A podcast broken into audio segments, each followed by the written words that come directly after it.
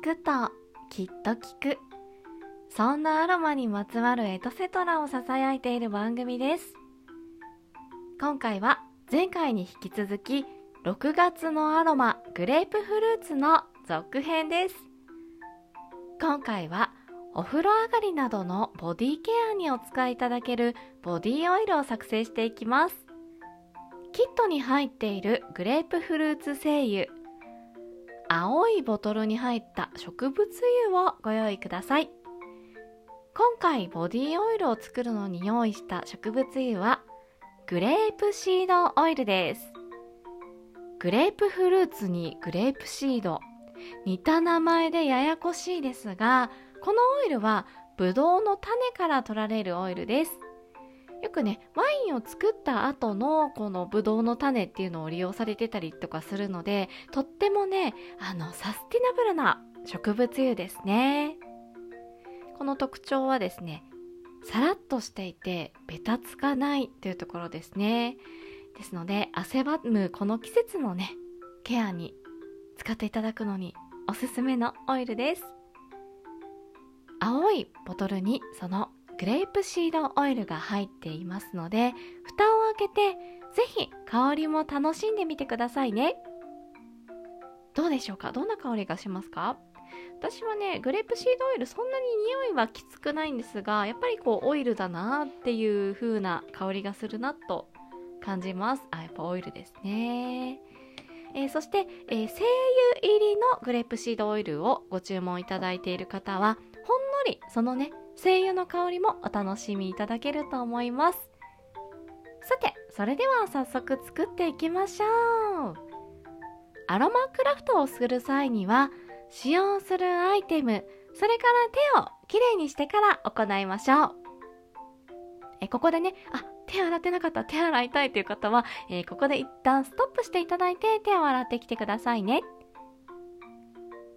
まずそれでは始めていきます。えー、まずグレープシードオイルが入った青いボトルを開けてください。えー、その時でスポイドがついたこの蓋っていうのはですね、ティッシュを引いていただいてその上に置いておいてください。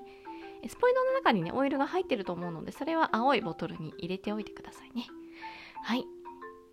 えー、その青いボトルにグレープフルーツ精油を加えていきましょう。えー、精油なしのグレープシードオイル選択された方はにてき、精油ありを選択された方はいってき入れてくださいね。このいってきというのはですね、こう優しくスポイドを押してつまんでいただいてポトンと落ちるいってきのことですね。入れすぎると精油の濃度が高くなってしまうのでご注意ください。え皆さん、精油入れられましたでしょうか？精油を入れたら青い瓶のスポイド蓋、こちらをしっかり閉めて、こうね、上下に、えー、優しく、えー、ゆすって振ってくださいね。そうしたらなんと完成です。めっちゃ簡単じゃないですか？えー、お風呂上がりなどにね、気になる部分のマッサージにお使いください。ちなみに、えー、精油入りのグレープシードオイルを選択された方でラバンディンを選ばれた方、えー、このラバンディンはラベンダーよりもすっきりした香りです。疲れた心と体をリフレッシュするのが得意な精油で、特にね、こうパソコン作業とかスマホなどでね、こう肩が肩とか首とか腕がだるおもってなってる時のね、ケアにおすすめです。えそれからスポーツ後のケアに使うと疲れを癒してくれますよ。イランイランを選ばれた方は不安や心配が頭から離れない時、上半身のね、ケアに使っていただくと、こう上がってくる優しいイライラの香りとグレープフルーツのね、明るい香りで多幸感が高まります。多く幸せを感じると書いて多幸感、最高ですね。ガチガチになってしまっている心と体を解きほぐしてゆっくりお休みください。最後、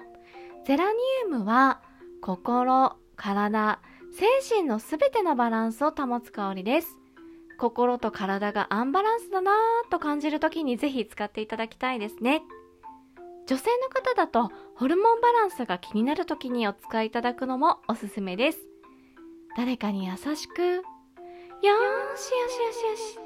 とね、されているような気分になれる香りです。今回作ったボディオイルはぜひ、夜のお風呂上がりのケアにお使いください。グレープフルーツには光毒性といって、お肌に使用した時に、え使用した後にですね、日光を浴びると、その部分のお肌が痒くなったり、シミになったり、お肌に炎症を起こしてしまう作用が少しあります。えーね、梅雨時期なんですけど、梅雨のね、合間の晴れ間っていうのはね、日光が強めです。えー、注意して使うようにしましょう。それでは、超簡単ボディオイル。えーね、このボディオイルの実習はここで終わりにしたいと思います。次の回では、ハーブでカラフルかわいいバスソルト、こちらを作っていきたいと思います。最後までお付き合いいただきましてありがとうございました。アロマイコでした。